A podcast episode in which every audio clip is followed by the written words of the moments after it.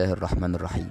إذاعة راديو مصر البرنامج الأسبوعي شخصيات أنيقة في الإسلام الذي يذاع أسبوعيا على تردد 94429 تأليف أحمد محمد النجار تقديم أحمد عادل منصور إخراج عبد الله علي حسن إنتاج محمد زكريا النور إعداد بسم هاني محمد عبد الفتاح.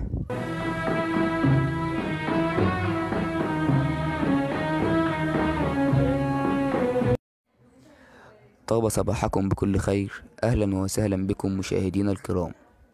نحييكم بتحية الإسلام. السلام عليكم ورحمة الله وبركاته. إن الله خلق الإنسان في أحسن تقويم وكرمه أعظم تكريم ووهبه نعمة العقل وأودع فيه الشهوات ليرقى بها صابرا أو شاكرا إلى رب الأرض والسماوات. فالحمد لله الذي جعلنا من العلم نورا نهدي به. وقال تعالى بسم الله الرحمن الرحيم قل انظروا ماذا في السماوات وما في الأرض وما تغنى الآيات والنذر عن قوم لا يؤمنون. صدق الله العظيم. لا أعلم من أين أبدأ ولا أعلم هل سوف تطاوعني الأحرف. أخلط لكم كل كلماتي لأني أجد الحروف تتضاءل ولكن سوف أحاول بكل جهدي لأوصل لكم المعلومة. فقد قال تعالى بسم الله الرحمن الرحيم. رب اشرح لي صدري ويسر لي أمري أحل له عقد في لس من لساني يفقه قولي. صدق الله العظيم. سوف نتحدث عن الصحابي زيد بن حارثة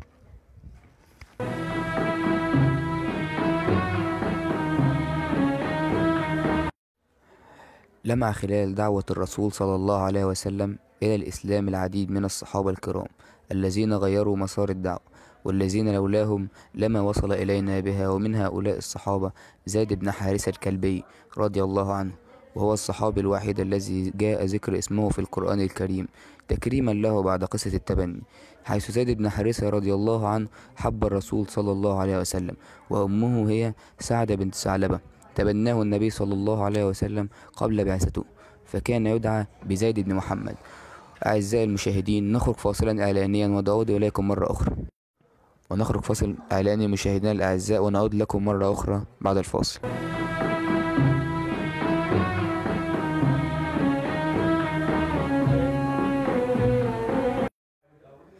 ورجعنا لكم بعد الفاصل مكملين حلقتنا عن زيد بن حارثة كان زيد رضي الله عنه قبل الإسلام في سفر في مع أمه فأغار عليهما جماعة من الأعراب فأخذوا زيدا وباعوه فاشتراه حكيم بن حزام فأهداه إلى عمته خديجة رضي الله عنها بعد زواجها من النبي صلى الله عليه وسلم بقليل.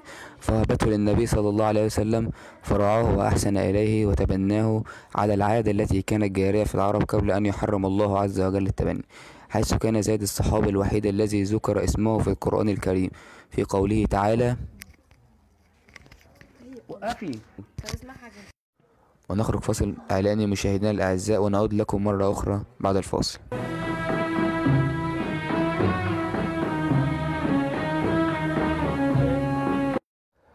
عدنا إليكم مرة أخرى أعزائي المستمعين أهلا ومرحبا بكم.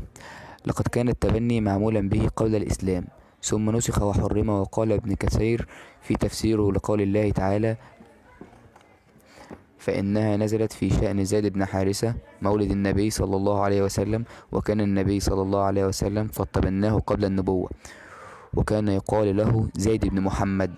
فأراد الله تعالى أن يقطع هذا الإلحاق وهذه النسبة بقوله تعالى ما كان محمدا أبا أحدا من رجالكم ولكن رسول الله وخاتم النبيين وكان الله بكل شيء عليما لقد رفض زيد بن حارثة رضي الله عنه عن الرجوع إلى أبيه وعمه لأنهم كانوا قاسين عليه ولكن من يعاشر النبي صلى الله عليه وسلم يستحيل أن أن يقبل ويختار أن يكون عند غيره بل يفضل أن يكون عبدا عند النبي صلى الله عليه وسلم على أن يكون حرا في مكان آخر. نخرج فصلا إعلانيا مرة أخرى أعزائي المستمعين ونعود لكم بعد الفاصل. ونخرج فاصل إعلاني مشاهدينا الأعزاء ونعود لكم مرة أخرى بعد الفاصل.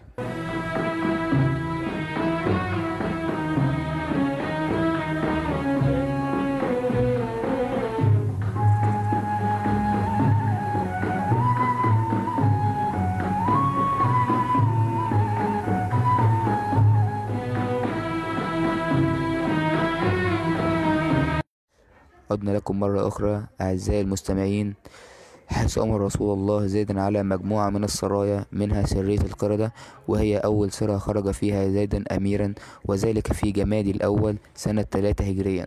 وخرج في عدة سرايا أخرى منها سرية الجموم وسرية وادي القرى وسرية حمصة.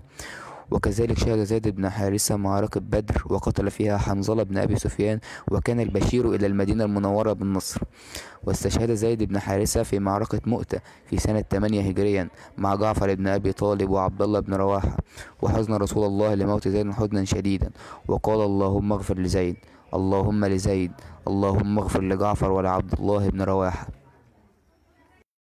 ونخرج فاصل إعلاني مشاهدينا الأعزاء ونعود لكم مرة أخرى بعد الفاصل.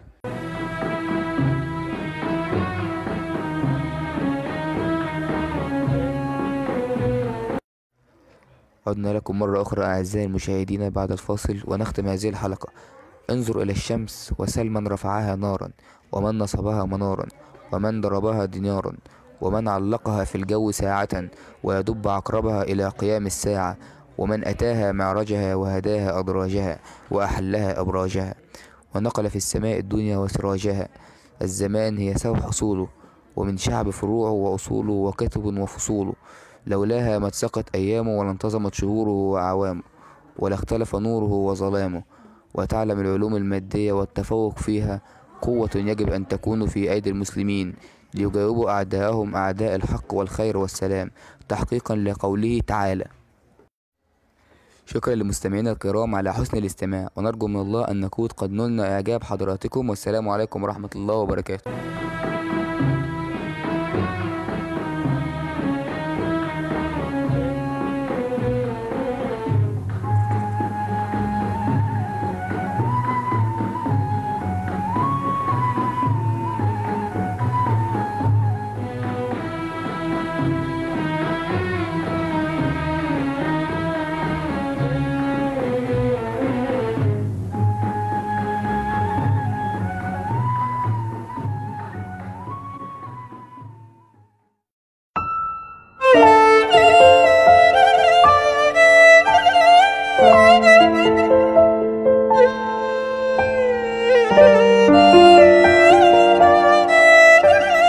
Thank you.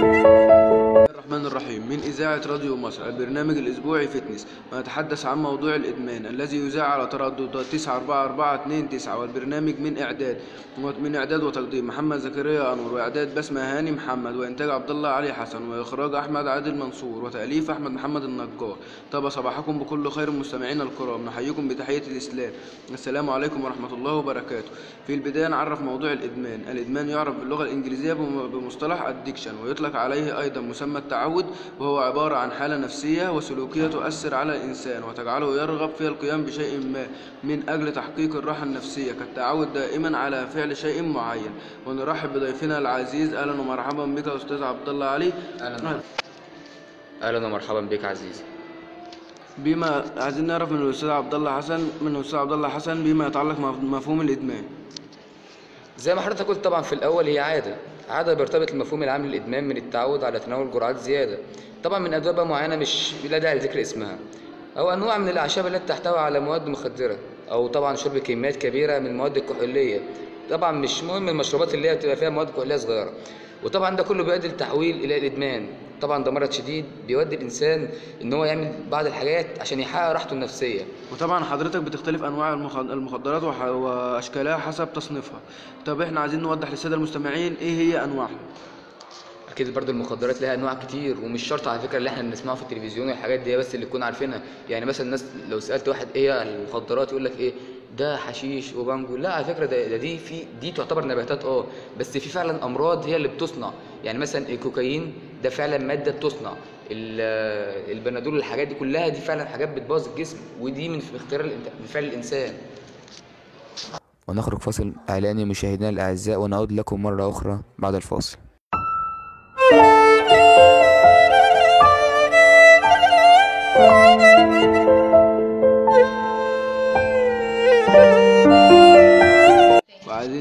من حضرتك ونوضح للسادة المستمعين إيه هي الدوافع التي تدفع الفرد لإدمان المخدرات؟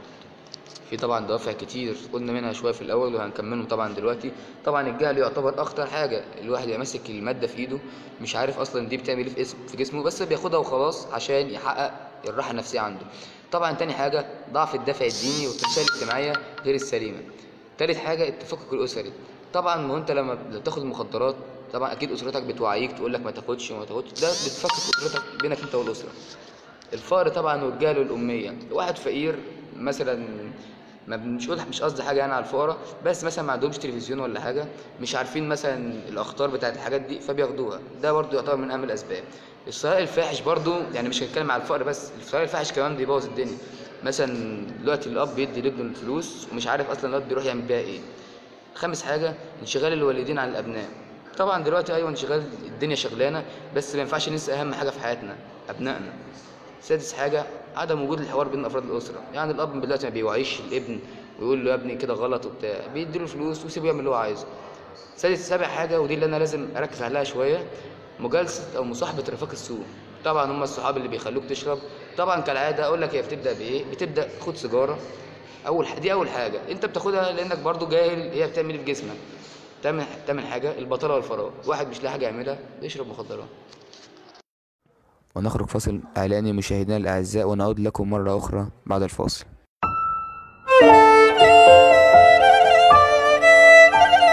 لحضراتكم-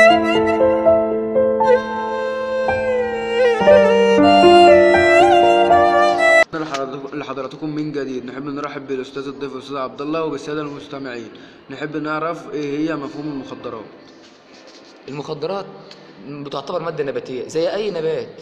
طبعا بتبقى م- إيه مصنعة تحتوي على مادة إيه مسكنة أو مفترة. مفترة اللي هي بتحتوي على كحولات بمعنى أصح. واللي بتستخدم في غير الأغراض الطبية للمعدة. طبعا بتصيب الجسم بالفتور والخمول.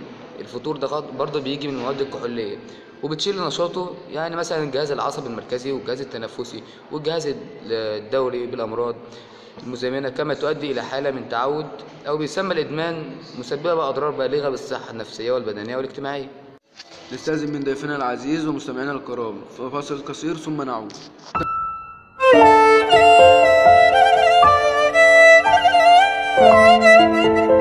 ونحب نختم حلقتنا بسؤال جميل جدا وما هي أعراض الإدمان؟ طبعا الأعراض حضرتك مش لازم تعرفها لأنك مش هتشوفها عليه تماما. العلامات هي اللي بتبان إنما الأعراض دي بتبقى حاجة داخلية جواه. مثلا شعور عالي إن هو مثلا ما يعرفش يبص كويس عينه نظره بيبدأ يضعف. عنده حاسه التذوق وال- والشم منعدمه لأن ده مش أهم حاجة عنده. أهم حاجة عنده إن هو إيه؟ دماغه تتكيف. تاني حاجة ضعف الذاكرة وصعوبة التركيز. طبعا بتلاقيه بدأ دي الحاجة اللي أنت ممكن تلاحظها عليه إن هو بدأ ينسى كتير مثلا طالب منه حاجة وينسى يجيبها لك فأنت بتقول إن دي في حاجة غلط جواك يعني أنا شايفك بقيت بتنسى كتير. تالت حاجة زيا- زيادة ضعف الدم زيادة ضغط الدم معلش ومعدل ضربات القلب. بتلاقي مثلا لما بيقطع مسافة جري أو مشي حتى أو حتى طلوع سلم بتلاقيه بدأ ينهج ويتعب. طبعا بسبب زيادة ضربات القلب. طبعا خامس حاجة بتلاقيه بدأ ينعس كده ودوخة ومشاكل إيه؟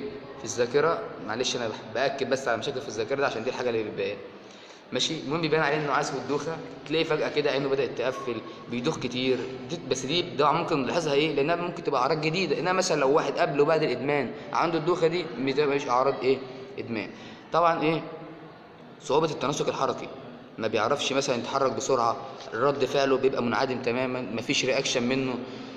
آه، تامن حاجة آه، انخفاض الشعور بالألم. يعني مثلا لو ضربته كده ما يحسش بالألم لأن المخدرات فيها مادة بت- بت- بتبطن مفعول الجلد تماما. وبكده نكون وصلنا لآخر حلقتنا. نحب نشكر الأستاذ الضيف الاستاذ عبد الله إن هو شرفنا النهارده ونحب نشكر السادة المستمعين. وأي استفسار أو أي اي أي موضوع بتحبوا إن إحنا نتكلم فيه أو نوضحه ليكم يكون في يكون عبر رسالة أو على موقعنا الإلكتروني على موقع الفيسبوك. ونلتقي من جديد. والسلام عليكم ورحمة الله وبركاته.